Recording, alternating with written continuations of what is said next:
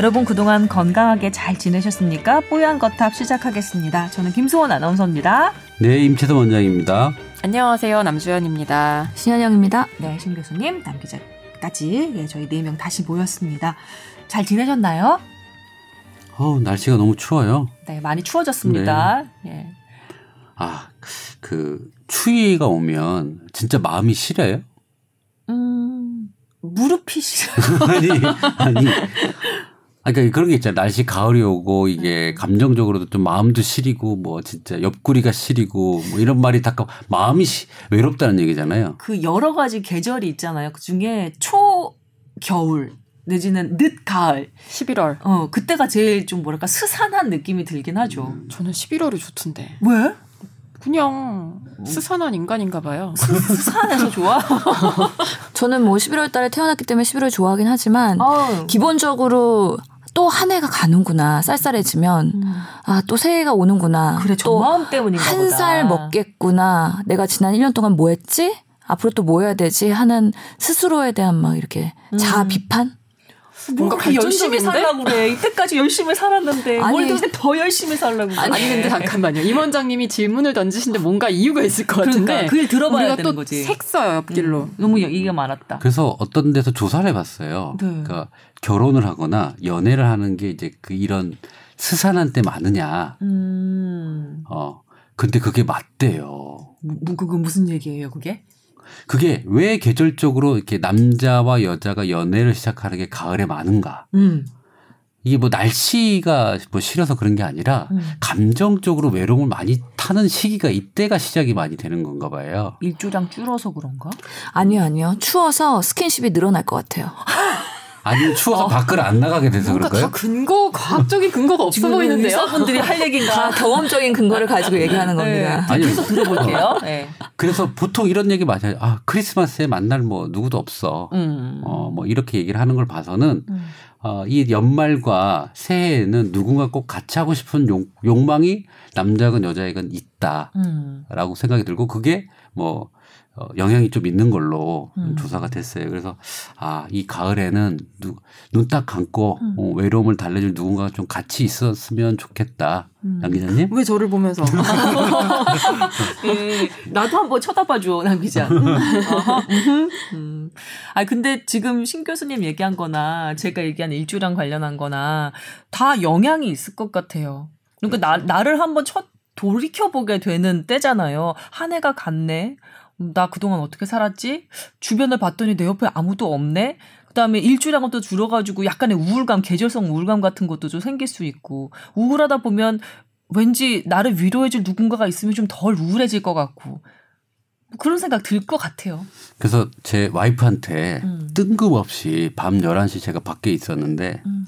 문자를 보냈어요. 네. 나 연애하고 싶어. 왜 그러셨어요? 그랬더니, 예. 바- 그, 그럼 뭐 여자들은 어떤 반응을, 남편이 갑자기 그런 문자를 보냈어요. 생각해 보세요, 신 교수님. 우선은 인간은 외로움을 타는 존재이기 때문에 본능적으로 음. 아, 이 남자도 내가 있어서 있어도 외롭구나. 어, 그렇게 느꼈을까요? 내가 그만큼 상응 못 해주는구나. 아, 그런 판단이 들, 아. 예.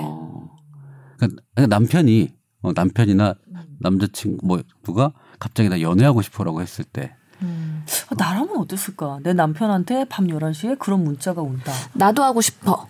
어, 제가 나도. 생각한 답이 그거였는데.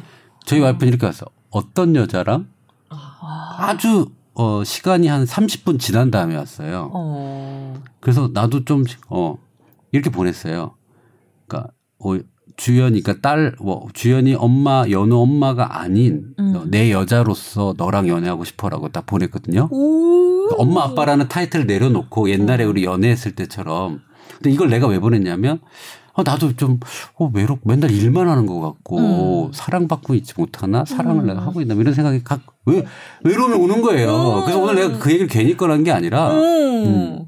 아, 이게 그래서 엄마 아빠로 막 치열하게 그냥 살고 있잖아요. 신 교수님도 그냥 뭐 그냥 여기 치고 저기 치고 사는데 그냥 남자와 여자, 남편과 어, 부인으로서 엄마 아빠가 아닌 책임감을 좀 내려놓고 그런 연애하는 좀 사랑이 있는 그게 조금 이 가을에 음. 필요하지 않을까? 남자 대 여자로서 인간 대 인간으로서 역시 가을은 남자의 계절이 맞나 봅니다.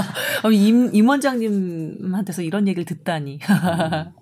한 번에 또 좀 그렇게 하고 나서 좀 와이프가 좀 많이 바뀌었어요. 어, 진짜요? 어, 너 왜 답변이 없었니? 그랬더니 어, 네가 외로워서 자살하러 가는 줄 알았는데 집에 들어왔네라고 하더라고요.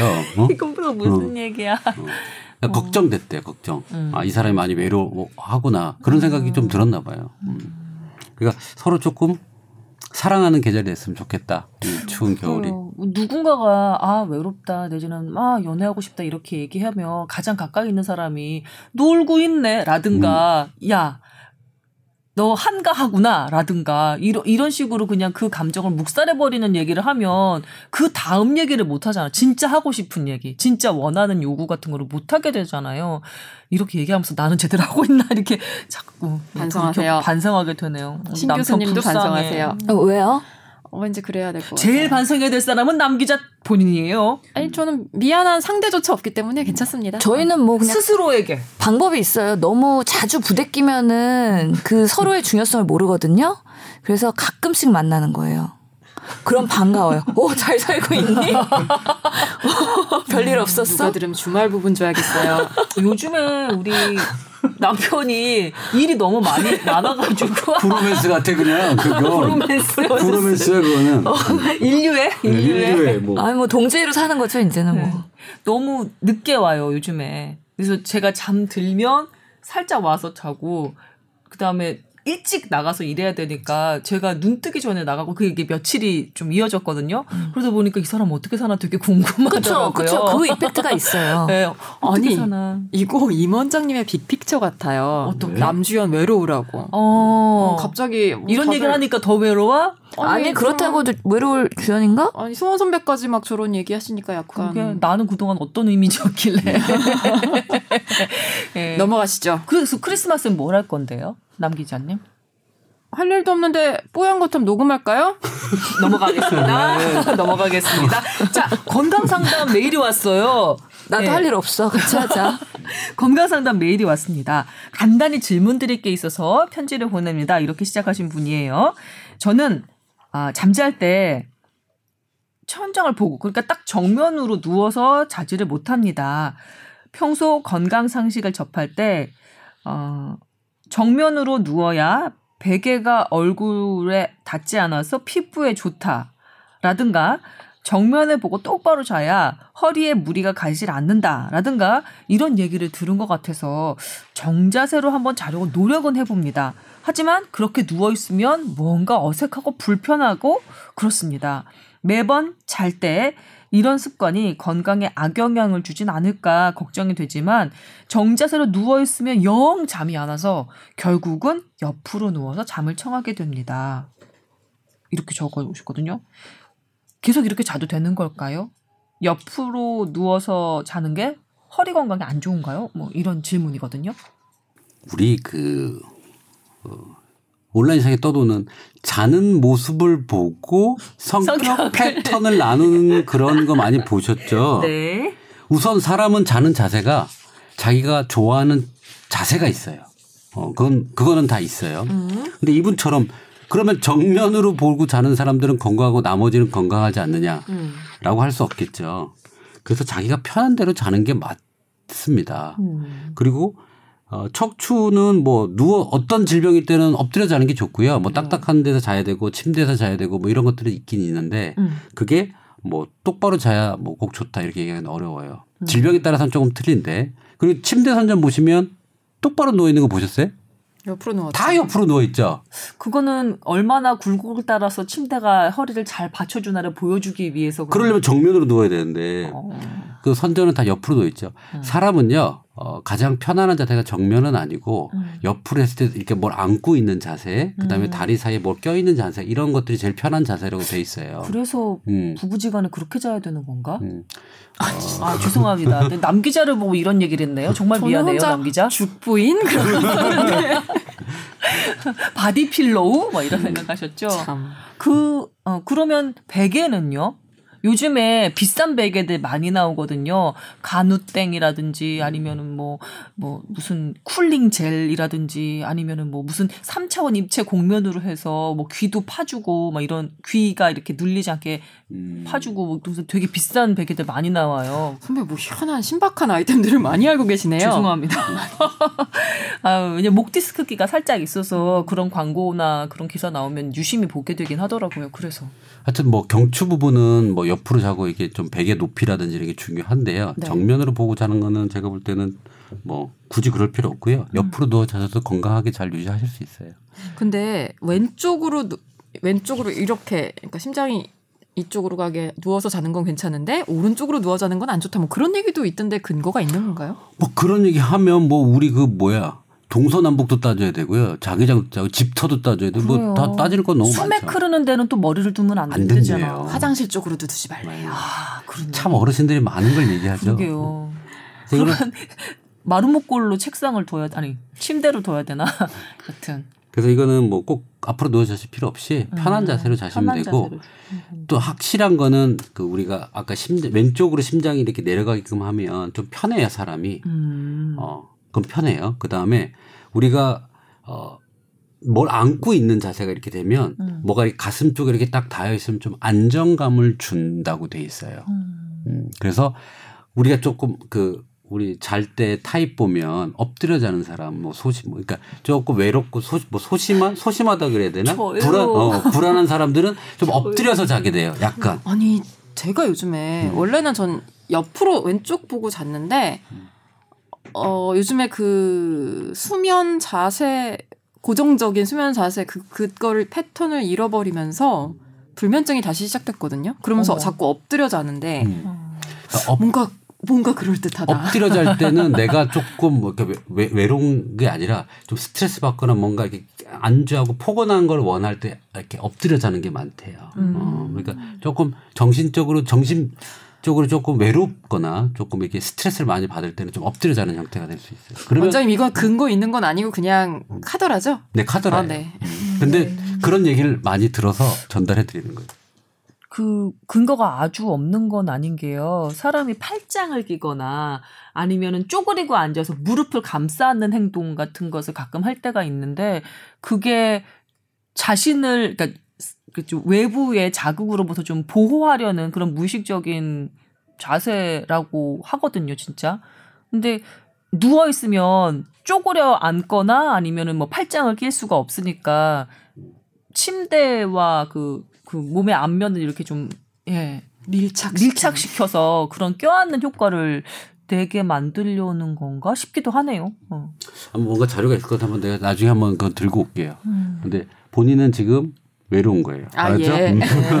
어, 저기, 아, 그, 이 뽀얀 거탑 시작할 때, 그 가을에, 예, 추워지면 느끼는 여러 가지 외로움, 연결되는 그런 멘트인 것 같아요. 빅픽처가 네. 있었네. 제가 할 얘기는 다 했어요. 그래서 끝. 아니 저도 재활의학과 가갖고 뭐 척추랑 엑스레이 다 찍어보고 현재 그 뭔가 경추나 요추 상태를 확인하고 재활 치료도 받고 있는데 음. 하여튼 바른 자세를 가지기 위해서 잠자리에 대해서도 여쭤보긴 했어요. 그랬더니 임 원장님 말씀하신 것처럼 정면으로 보든 옆으로 자든 크게 상관은 없는데 골반 사이에 그런 베개를 끼거나 그렇게 해서 자는 다리 거는 사이, 양다리 예, 사이에? 권고가 된다. 음. 그리고 요즘에는 현대인들이 거북목이 많기 때문에 베개에 대한 관심이 되게 많거든요. 그렇죠. 그래서 그래서 이렇게 이- 비싼 베개들이 많이 예, 나오는 거예요. 경추의 이 자연스러운 라인이 C 라인, 이제 C 커브. 예 음. 일직선으로 가기 때문에 이게 뭐 일자목이 되고 그게 더 오히려 없어지면은 거북목이 되는 건데 음. 그런 것들을 유지하기 위해서 그 C 라인을 유지할 수 있는 베개를 사용하는 거는 좋고 너무 높지 않은 베개를 사용해라 음. 그 정도까지 얘기를 들었고요. 아마 이거 뭐 옆으로 자면은 베개가 얼굴에 닿아서 피부가 안 좋다. 이 얘기는 그냥 제가 경험적으로 피부 좋은 모 사모님한테 들은 얘기인데 옆으로 자면은 이게 피부가 눌리면서 주름이 지거든요. 엎드려 자는 것도 마찬가지예요. 그렇겠지. 목이 장난 아니에요. 네. 그래서 정면으로 자야 된대요. 피부가 이렇게 눌리면서 주름이 지기 때문에 얼굴의 동안 관리를 위해서는 정면으로 자는 게 좋다라고 말씀하시더라고요. 저는 저도 그 얘기는 알고 있는데 아까 김소원 선배가 엎드려 잔다는 얘기를 듣고 아 괜찮구나 그냥 그러고 있었어요. 어, 그, 피부 좋으시잖아. 근데 잠들 때 엎드려 잠을 청하거든요. 근데 깨어날 땐 항상 정말 시체처럼 이렇게 정자세로 오, 좋은 거예요. 제일 좋은 거예요. 보고 누워 있더라고요. 어느 순간인가 몸을 돌려서 이렇게 정자세를 취하나 봐요.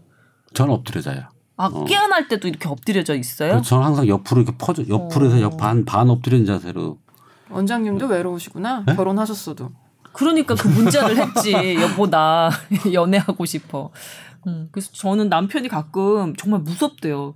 숨소리도 안 나고 정말 납작하게 가라앉아서 정자세를 이렇게 자고 있으면 죽었나? 뭐 이런 생각이 들 정도로 네, 너무 납작하게 가라앉아서 정자세로 있으니까 가끔 무섭다고 하더라고요. 먼저 깨서 보면. 저는 세상에 외롭지 않은 사람은 없다고 생각하거든요. 갑자기 갑자기 왜, 왜 그래요? 어. 기왕 다 얘기하고 그러는데 너무 진지한 눈빛이었어요. 네, 모든 사람은 다 외로운 거기 때문에 외로움을 느낀다고 해서 외롭 다고 생각하지 마시길 바랍니다. 아 예. 너도 외롭고 나도 외롭고 다 외로운 것이야. 우리 모두 음, 외로운 존재. 그게 인생입니다. 갑자기 네, 잘 알겠습니다. 뜬금없습니다. 네. 예. 자, 저희 어 뭐 추가하실 사항 있으신가요? 그 자는 자세나 뭐 베개 이런 것에 대해서 혹시 추가하실 사항 있으신가요? 그건 있어요. 그 누워서 잘때 옆으로 자건 엎드려 잤을 때 얼굴이 이제 짓눌려 있을 거 아니에요. 일어났는데 그 주름 자국이라 눌린 자국이 좀 심하다라고 했을 때는 이게 부종이 있는 거거든요. 그러니까 주름 자국이 잘 안 져. 시간이 좀 오래 지나고 나야 없어지면 붓기가 있는 거니까 아 그때는 순환 장애가 있다고 생각을 하시면 돼요. 아하. 그러니까 얼굴 내가 아침에 일어나서 엎드려 잤는데 뭐 자국이 오래 간다. 음. 그럼 이거 부종이 있구나. 순환이 안 되는구나. 라고 해서 그건 건강에 좀 안 좋은 상황이니까 음. 음. 아까 피부 뭐 주름 생기는 것도 포함해서 음. 그, 그것도 한번 고민해 보시면 됩니다. 그러면 어 폭신한 침대, 딱딱한 침대 이런 거는요? 그거는 병에 따라 틀려요. 그러니까 딱딱한 바닥에 자, 침대에 자면 안 되는 병도 있고요. 어. 허리가. 음, 그거는 그 상황에 맞게끔 하셔야 돼요. 제가 얼마 전에 그 라돈 방사능 내뿜는 침대 처분하시고. 때문에 처분하고 새 침대를 샀잖아요. 근데 침대 에, 처음에 되게 부드러운 침대를 샀다가 도저히 적응이 되지 않아서 그 다음에 딱딱한 타입으로 교체를 했어요. 한 3주 정도 사용하고 난 다음에. 근데 훨씬 몸이 이렇게 일어날 때 거, 가뿐하고 거뜬한 느낌이 들긴 하더라고요. 네. 뭐 타입마다 틀리고 취향마다 틀리니까. 다르죠. 예, 예, 다르죠. 다르죠. 예. 제가 올해 연말에요. 어. 아니 신년에 보통 하나요? 음. 그 소원 빌 때 임원장님 틀려요 고치게 다르다. 해달라고 꼭 빌게요. 틀려요, 틀려요? 아니, 다르다요. 저는 임 원장님의 매력인 것 같은데요. 이게 서울 사투리 아니에요? 서울 사람이신가요? 서울 사람이죠. 그래서 저는 임 원장님이 틀리다 다르다 얘기할 때 전혀 이상하다고 느껴지지가 않아요. 이거 뭐 사투리인 것 같은데 아닌가? 않습니다. 저는 매번 네. 이상하다고 느껴. 다 서울 사람이세요? 서울 네. 사람이에요. 저도 어. 서울에서 그렇지 태어나서 않습니다. 서울에서 24년 차 아나운서가 보증합니다. 네. 됐죠? 이게 방송인과 방송인 아닌 사람들의 차이인 거죠. 그렇죠. 네, 일반인으로서. 자, 그러면 어, 더 추가하실 사항 없으면 저희 그 메일 계정 알려드리는 것으로 넘어갈까요? 이제 건강 상담 메일, 의료 보건 분야 여러 가지 이슈에 대한 의견, 예, 여러분의 목소리 청취하고 있습니다. 메일 많이 보내주세요. tower at sbs.co.kr입니다. 뽀얀거탑 타워 tower 골뱅이 sbs.co.kr입니다. 예, 많이 많이 보내주세요. 여러 가지 이야기들 궁금합니다. 보내주시기 바랍니다. 자, 이제 오늘의 주제로 넘어가겠습니다. 오늘의 주제 발제자는 어. 공동 발제입니다. 아니 제가 사실은 궁금해서 신 교수한테 총 쐈어요. 아, 이총 쏜다는 거는 이 미디어계 그 은어죠. 은어죠. 네. 예. 근데 안타깝게도 저희는 방송인이 아닌 일반인이어갖고 총을 쏴도 총을 안 받습니다. 맞았잖아. 아니 제가 네. 아니 밀어 물어본다. 예. 아니 후배한테 네. 얘기를 좀 들었는데 요즘에 그 강남을 중심으로 초등학교 가기 전에 성장 호르몬 주사 맞는 게 거의 체크리스트처럼 돼 있다는 거예요. 음, 체크리스트처럼. 네네. 뭐 예. 제가 알기로는 진짜 뭐 100분 1로 했을 때 어느 정도 이하가 된다던가 뭔가 충분한 근거가 있을 때 맞는 거라고 생각을 했는데 음. 그게 아니라 정말 남용되고 있는 게 아닌가 싶을 정도로 음. 그렇다. 그리고 또 그것 때문에 이것 또한 확인된 건 아니고요. 이 성장 호르몬 주사를 맞는 과정에서 애들이 주사에 대한 공포증까지 생겨서 고통스러워하는 애들 많다. 공포증이 생길 정도로 그렇게 자주 맞아야 돼요? 어, 그렇다 그러더라고요. 저. 저는 막연히 알고 있었는데 그래서 그런 것들을 제가 또 취재하는데 너무 많은 시간이 걸릴 것 같아서 신현영 교수에게 총을 빵 쐈습니다.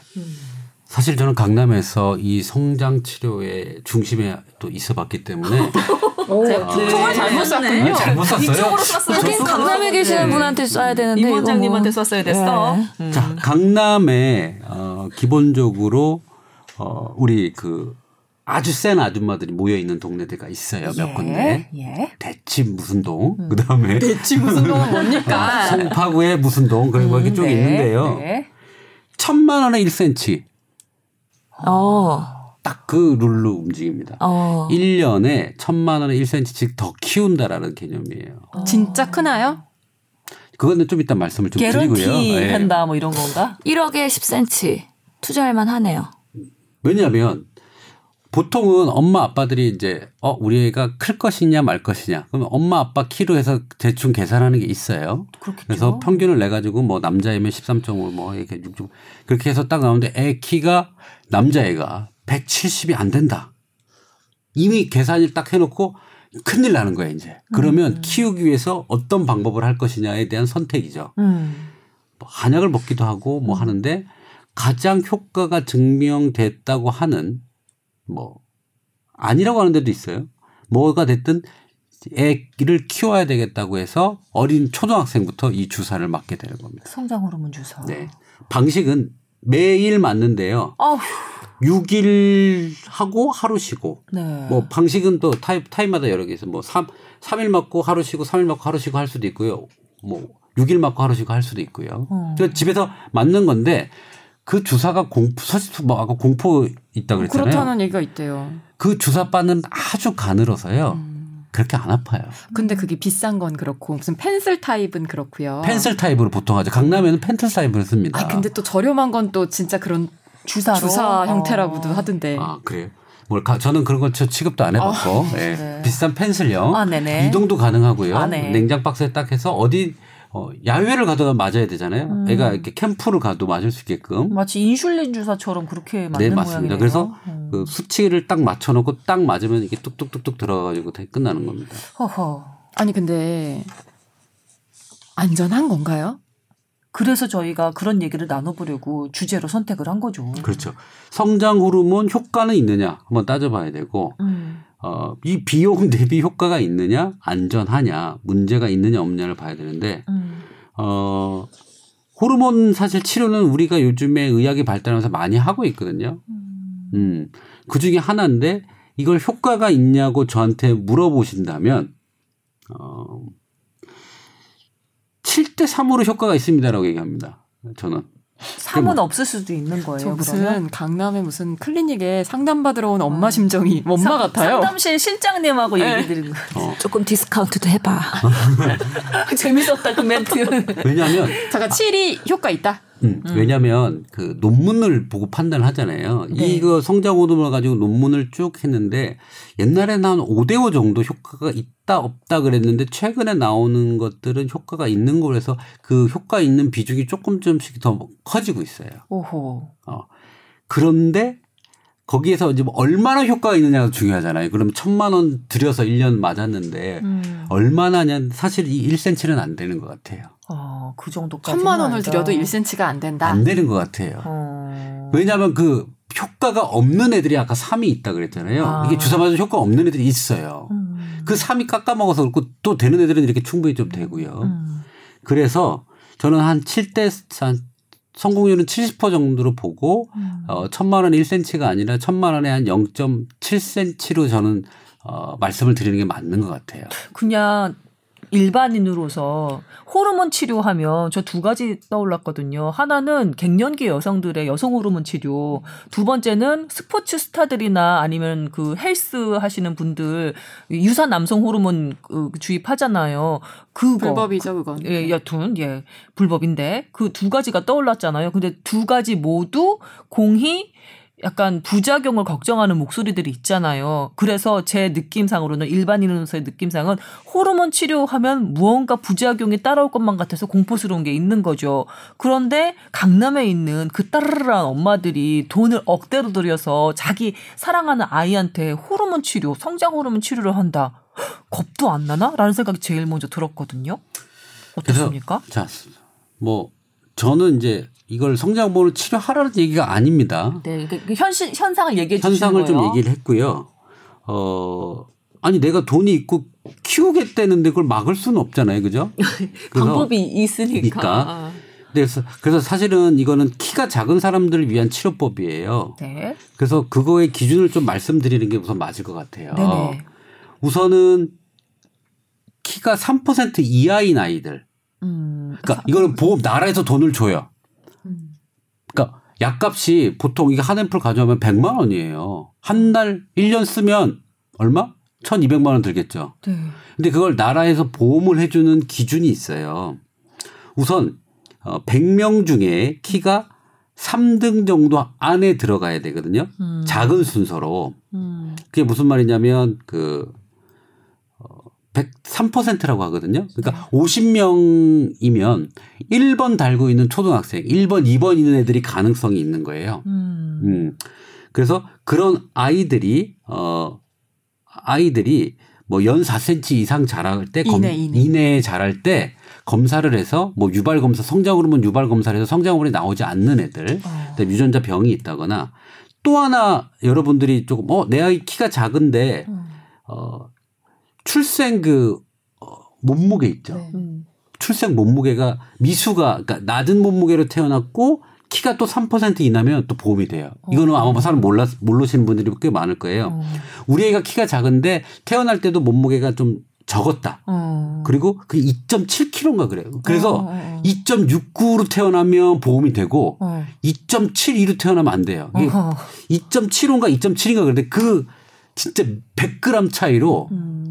보험이 되고 안 되고. 안 되고 되는데 그게 아까 천만 원이라고 그랬잖아요. 그걸 6년 맞았다고 쳐요. 엄청난 비용이 엄청난 되겠네요. 음. 비용인데 그게 보험이 되냐. 그래서 어 100만 원짜리 얼마까지 비용 되는데요? 그러면 80 보험으로? 몇만 원까지 되죠. 이야. 차이 많이 나네요. 어, 많이 나요. 음. 근데 보통 맞으면 6년씩 맞아요. 작으니까 계속 작을 음. 때 웬만한 클 때까지는 하기 때문에 보통 몇 년씩은 맞아요. 음. 보험이 되더라도. 그래서 어 그것의 기준이 상당히 좀 중요합니다. 어. 정말 운이 좋은 거는 2.69 딱 들어가면 그거는 대박 난 거예요. 그러니까 같은 3%인데 이런 게 왜 그러냐면 같은 3%인데 음. 어떤 사람 보험이 되고 어떤 사람 보험이 안 돼요. 왜냐하면 3% 들어가서 검사를 했는데 음. 그 호르몬 유발 검사, 성장 호르몬 유발 검사를 했는데 꽉 나오면 음. 못 받아요. 근데 그렇게 됐는데 나는 애가 태어났을 때 그 2.7kg였다. 그럼 되는 거예요. 음. 그게 돈이 막 천만 원이 왔다 갔다 하는 거잖아요. 그러네. 연 천만 원. 그 5천만 원 버는 거예요, 만약에. 아, 그렇군요. 그래서 SGA라고 해서 임신 주수에 비해 작게 태어난 저신장 소아가 음. 현재 키가 어, 만 4세 이후에도 음. 내가 4세 넘어갔는데도 3% 이는데 저신장 아까 저 몸무게로 태어났으면 음. 받을 수 있습니다. 이걸 사람들이 많이 놓쳐요. 음. 음. 그러면 보험이 되니까 그때는 뭐 돈을 번 거죠. 강남에서도 그냥 생돈 내고 그러니까 나머지 사람들은 거의 해당이 안 돼요. 음. 3%면 아까 50명 중에 1등 아니면 2등만 해당이 되는 거예요. 그 중에서도 보험이 안 되는데 음. 그럼 나머지 사람들은 뭐냐? 돈 내고 맞겠다는 거예요, 그냥. 음. 그게 아까 강남 사람들이 하는 성장 호르몬 치료가 되는 거죠. 아, 성장 호르몬 치료가 보험에 해당되는 사람들도 있다는 얘기는 음. 그러니까 우리나라 그 보, 보건복지부에서 인정한 치료법이란 얘기네요. 그렇죠. 인정을 했다는 거는 그- 효과가 있는 거죠. 거죠. 특히 어. 작은 애, 음. 특별히 그 특발성 저신장 아들한테는 효과가 있는 걸로 지금 돼 있기 때문에. 특발성 저신장 아. 근데 반응이 비미한 사람도 있어요. 그렇구나. 네. 한 10명 중에 3명 정도는 네. 우리 작아도 그래서 어 뭐 집이 부유하고 키를 키우고 싶으면 할 수는 있겠지만 음. 효과는 없을 수도 있고 있는 가능성은 있다. 그런데 이제 그 약 보험 처리되는 그 대상들은 시- 성장 호르몬 그 검사를 했을 때 잘 안 나오고 없고 그런 경우에만 해당이 된다고 하신 거잖아요. 네. 근데 강남에 있는 대부분의 어머니들 같은 경우는 성장 호르몬이 그래도 웬만큼 나오는 애인데 키가 좀 작은 경우에도 맞출 거 아니에요. 그렇죠. 그러면 좀 뭐랄까 원래 나오는데 거기다가 주사로 성장 호르몬을 더하면 좀 무리가 되는 게 아닐까라는 걱정도 드는 거죠. 그렇죠. 뭐 여러 부작용이 있지만 현재는 그게 원래 생체에서 만들어진 호르몬이기 때문에 네. 동일하다고 보고 문제는 없어요. 아. 근데 성장 호르몬의 어떤 키, 키워드는요 두 가지예요. 성장 호르몬은 자기 자고 나서 밤 12시에서 1시에 가장 피크로 많이 나온다. 자기 몸에서 나오는 게 근데 성장 호르몬은 그렇게 피크로 팍 나올 때 효과가 나요. 어. 어접지하게 조금 삑 나오면 효과 전혀 없거든요. 아 그래프가 완전 확 뛸 때. 뛸 때만 그게 자극을 줘요. 어. 그리고 두 번째 운동할 때 또 피크를 치고 나와요. 어. 뇌에서. 어. 그래서 키 크려면 일찍 자라 운동해라가 거기서 나온 거예요. 일찍 자라 아, 운동해라. 일찍 자라 운동해라. 그런데 강남 애들은 운동 못 하죠. 학원 다녀야 되잖아요. 걔도 공부하고 학원 다니고 늦게 자니까 이게 자 수면을 안 하면 늦게 자면 그 그가 피크가 안 나와요. 음. 일찍 자야 돼. 10시에 자야 돼요. 그래프가 한번 탁 위로 쳐줘야 되는데 그게 안 그것도 나오는 시간이 거야. 12시에서 1시에 피크니까 음. 10시에 자서 수면이 들어야 그것도 피크가 나온단 말이에요. 그러니까 아. 일찍 자지 못하는 강남, 운동하지 못하는 강남 애들은 강제적인 주사로 피크를 쳐준다고 보시면 되죠. 어허. 좀 씁쓸한데요. 애들은 뛰어놀아야 되는 건데. 그렇죠. 자고. 근데 참 이런 질문 어떻게 생각하면 유치한데요. 음. 그두 선생님은 이제 자녀를 키우는 입장이시잖아요. 주사 맞히는 거에 대해서 어떻게 생각하세요? 자, 내 나의 자녀가 키 크는 걸 원한다면 나도 맞출 수 있다. 약간 그런 입장이신지. 그 돈을 제가 좀 써야 되지 않겠나라는 생각을 사실 좀 합니다. 아, 이거 너무 비용이, 어, 아 비용을 떠나서 안전성만 생각했을 때. 저는 조금, 뭐 부모 키가 크니까 저희 와이프가 170이 넘어요.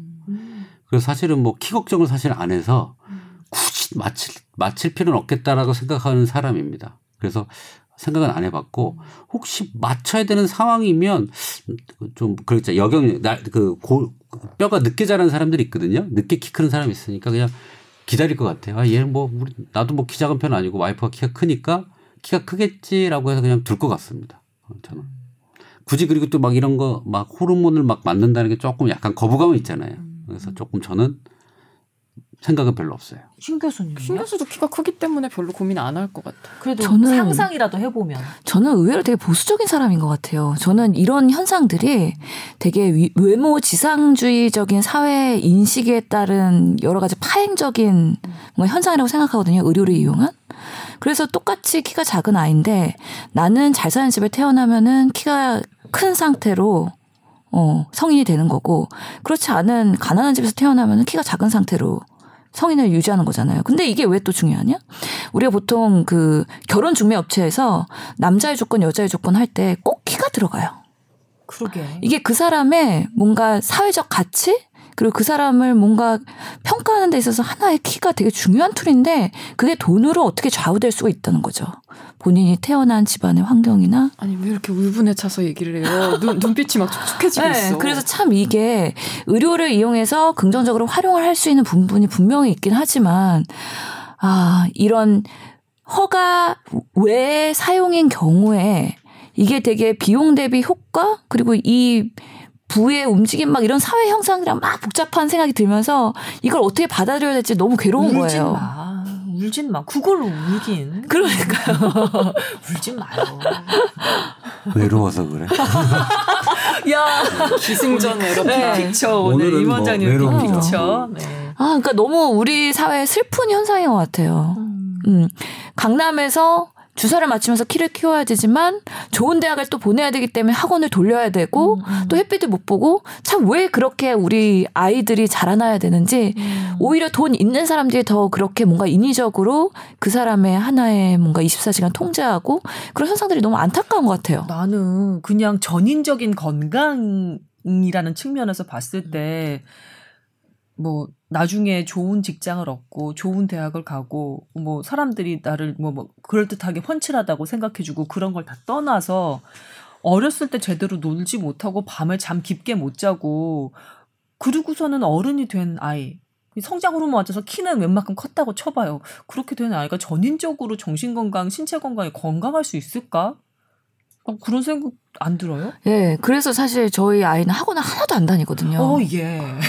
근데 어, 아빠 키가 크진 않지만 그래도 키가 큰 편이에요. 그 반에서. 놀아서 그런 거 같아요. 예, 놀아서. 축구하고 잘 먹이고 공부에 대한 스트레스 안 주고 그래서 아직까지는 선방하고 있는 것 같긴 해요. 음, 근데 이 아이가 남자이기 때문에 더더욱이 키가 되게 나중에는 사회적으로 중요할 거고 음, 만약에 이- 보통은 이걸 맞추는 기준이 16세를 기준으로 해갖고 그 이후에는 효과가 없는 거기. 때문에 예. 뭔가 아, 마지노선에 갔을 때. 이 아이가 정말 저신장이고 뭔가 사회적으로 상대적으로 좀 그럴 것 같다 불이익을 받을 것 같다라고 하면 그때는 고민할 것 같아요. 음. 근데 그 전까지는 저도 인위적으로 막 약 쓰면서 뭘 하면서 막 그렇게 하면서까지 아이의 뭔가 그런 성장이나 건강을 조작한다는 것 자체가 되게 슬픈 일인 것 같아요. 그래서 저는 안 할 것 같아요. 근데 솔직히 저는 그런 환자들 봤 보잖아요. 음. 특히 아까 16세 전후로 와요.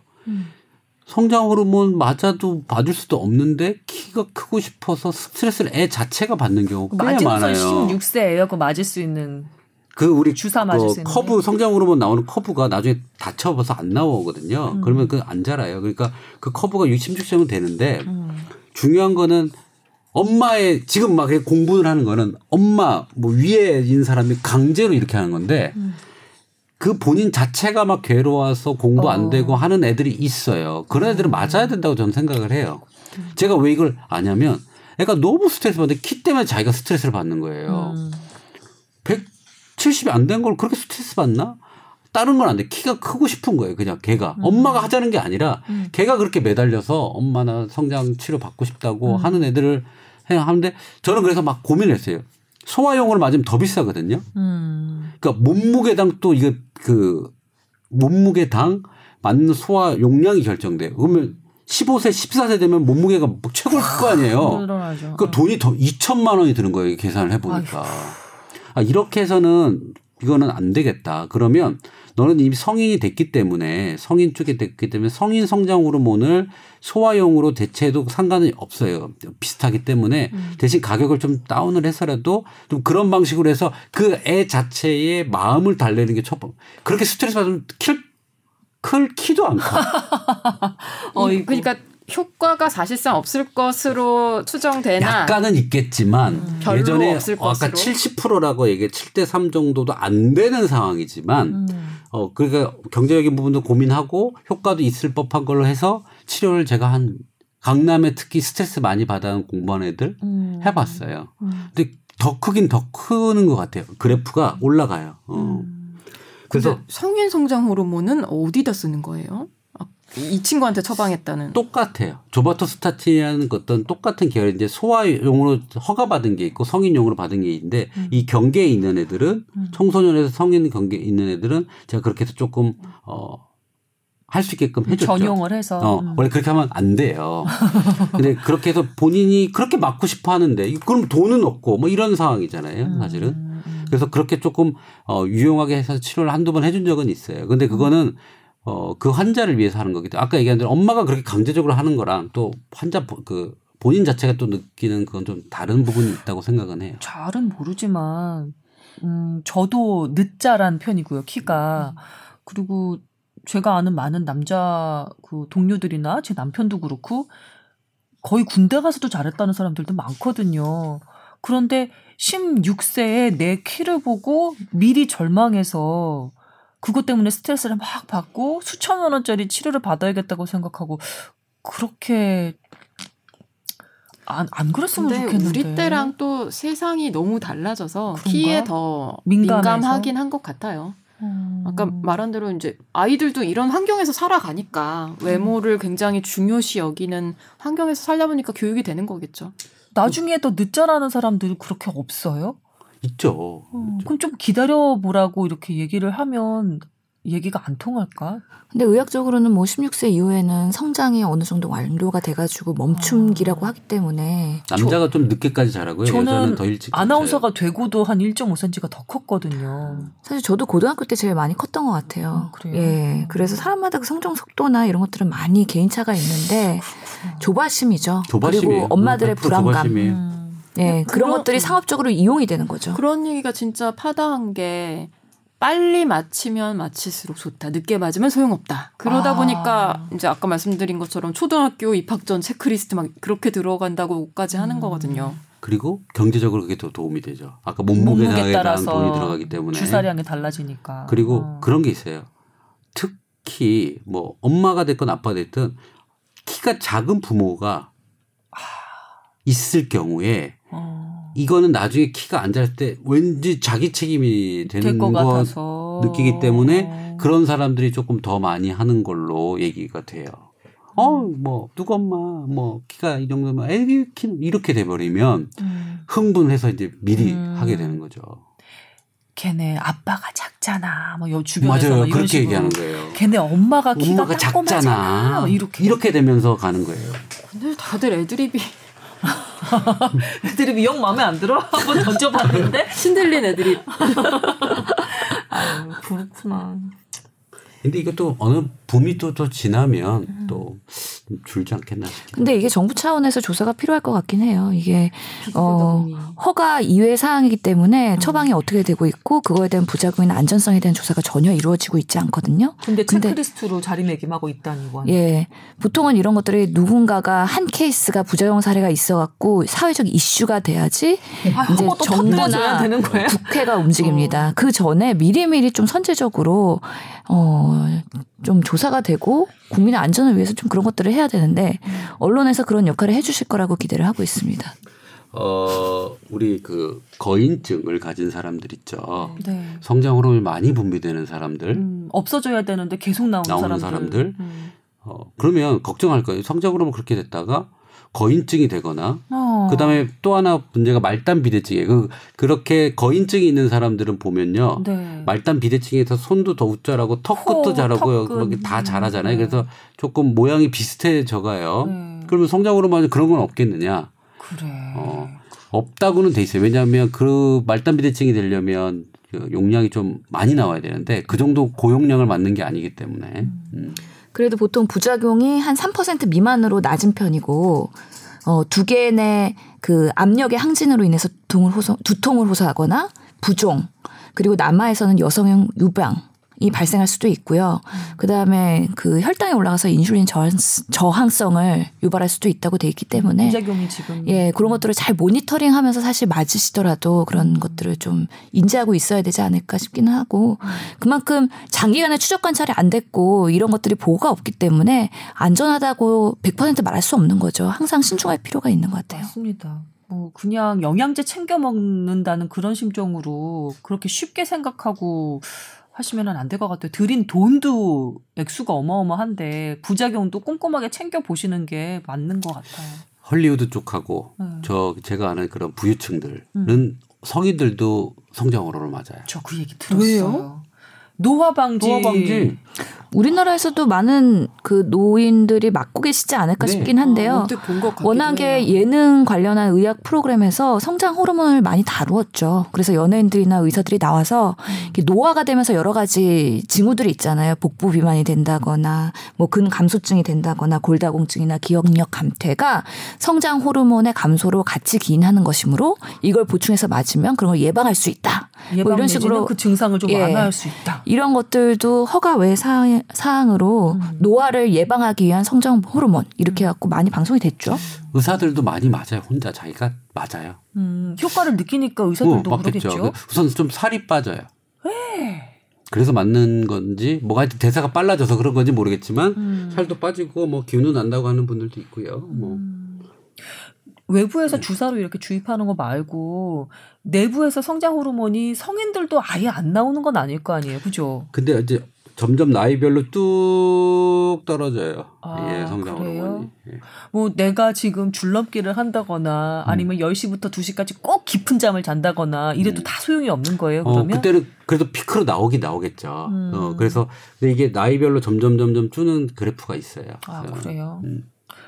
좀 씁쓸한데 저- 저는 지금 이 얘기를 쫙 들으면서 아 그래도 내 몸에서 나오는 성장 호르몬을 적은 양이나마 잡아채서 유용하게 쓰려면 음, 줄넘기도 하고 밤에 10시부터 12시까지는 꼭 자야 되겠구나 라고 생각을 했는데 쭉 나이 먹으면서 지금 떨어진다는 임 원장님 말을 들으니까 다 별무 소용일 것 같은 생각이 아니, 별무는 들어서 아니지만 아까 얘기했잖아요. 피크를 쳐야 효과가 있다.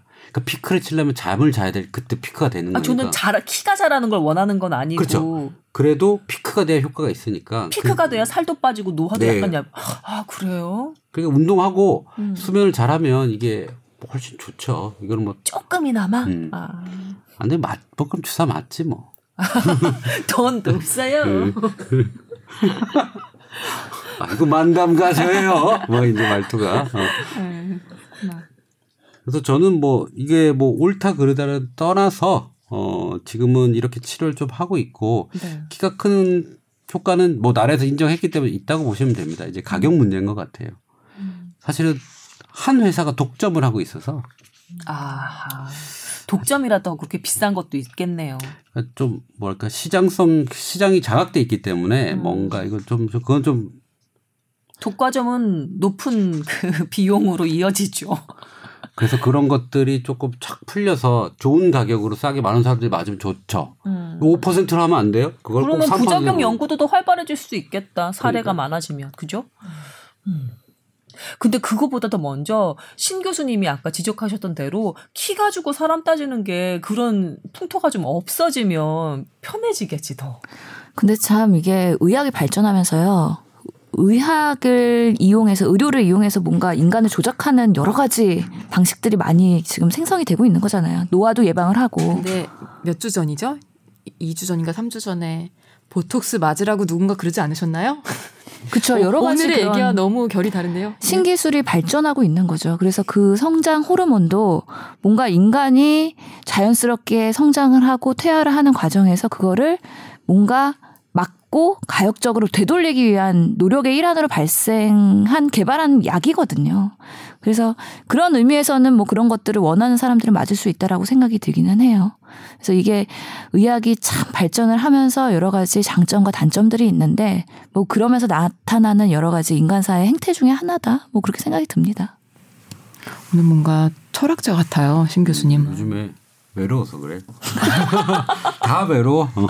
인간은 다 외로운 거기 때문에. 처, 철학적인 성찰을 하게 되는 거죠. 그렇죠. 그런 것들을 독서로서 해결하는 사람도 있고 보톡스 맞으면서 해결하는 해결하는 사람이 있고 신 교수님은 뭘로 어, 해결하시죠? 성장 호르몬으로 해결하는 사람이 있고 다양한 방식으로 해결을 하는 건데 저는 방송에서 이렇게 막 내지르는 걸로 스트레스를 푸는 건지 받는 건지는 모르겠습니다. 방송하면서 스트레스 받는 받, 받기도 하는 것 같아요. 어. 어, 아, 요즘에 신 그럼요. 교수 많이 받는 것 같아요. 그래서 뭐 저는 뭐 반대하지는 않고 이 시대에 어떤 호르몬이 또 이거 말고 다른 호르몬이 발, 발견될 수도 있겠죠. 몸을 좋게 하는 호르몬이 발견되면 맞아야죠. 퇴춘 호르몬 그런 거. 그렇죠. 막 젊었을 때 막 근력이 나오고 뭐 이런 호르몬들이 나오고 그게 부작용이 판단은 맞아야죠. 어. 100세 시대고 120살 산다고 하는데 그때까지 살아만 놓고 삶의 질은 떨어지면 노인들 불쌍하잖아요. 그렇죠. 이게 우리의 미래의 얘긴데. 그래서 뭐 줄기세포도 나오고 면역 치료 얘기도 나오고 영양 주사에서 배곡 주사, 신데렐라 마늘 주사 이런 것도 나오는 이유가 그런 것들 다 일환인 거죠 뭐. 어, 우리 국민은 행복하게 살 권리가 있어요. 음. 근데 하나 서글픈 거는 정말 돈 있는 사람만 그런 혜택을 받을 수 있다는 그러니까 거. 그게 조금 더 그 자본주의 논리에서는 어쩔 수 없는 사실입니다. 그런데 재미난 거는 키가 그러면 계속 이런 사람들이 누적될 거 아니에요. 우리나라 전체 평균 키가 클까? 아니, 얼마 이미 전에 정체되지 않았어요. 네, 그죠? 고등학교 그래요. 3학년이 꺾였잖아요. 꺾였어요. 애들을 너무 잡아서 그래. 그렇지 않아요? 전체 키는 지금 꺾였단 말이에요. 어. 그러니까 뭐 이렇게 한다고 해서 전체 키가 올라가는 그런 좀 행복한 세상이었으면 좋겠다는 거예요. 전체 키가 전체 키가 올라가야죠. 어. 그러면 아직 세상이 행복하지 않고 애들도 행복하지 키가 안 크는 거니까. 근데 옛날에 마냥 햇빛 받으면서 뛰어놀던 정말 옛날 옛날 시절에는 키가 어땠나요? 근데 그때는 영양 상태가 못좀 부실하지 먹었잖아요. 않았을까요? 그러다가 키가 쭉 올라오다가 이제 키가 꺾였어요. 우리나라 그러니까 한 한민족이 달성할 수 있는 최고치를 이제 다 달성했나 봐요. 여기까지가 우리 민족 유전자로서 달성할 수 있는 최고치인가 봐. 노래 부를 뻔했어요. 왜요? 김광석의 편지가 생각이 났어요. 그러니까 유전과 여기까지가 끝인가 봐. 봐요. 유전적인 거 플러스 환경. 음. 어. 예. 자, 아 그래요? 얘기 얘기 다 나왔다고 지금 빨리 끊으라고 예, 남 기자가 어, 더 가면 안 될 것 같아요. 오늘 위험합니다 이 방송. 아, 그래요. 오늘 궁금하셨던 분들 계셨을 것 같습니다. 예, 성장 호르몬 치료 여기저기서 얘기는 많이 들리는데 다뤄주는 데는 없고 포탑에서 저희 한번 다뤄드렸네요. 궁금증 풀리셨는지 모르겠고요. 그리고 음, 부작용 많이 좀 점, 그, 검수가 돼서 없어지고 그리고 좀 비용이 싸진다면 뭐 삶의 질을 위해서 뭐 국민의 행복을 위해서 또좀 맞는 사람들도 많아질 수도 있겠다는 생각이 들어요. 자 그리고 하나 더 어, 바라자면 그 노화 방지를 위한 성인 성장 호르몬 치료도 관심이 가는데 예. 있답니다. 예, 있답니다. 예, 알려드리면서 예 마무리하도록 하겠습니다. 어느덧 저희 예 어, 마칠 시간이 됐는데요. 끝으로 혹시 하실 말씀 남은 거 있나요? 세 분 없으세요?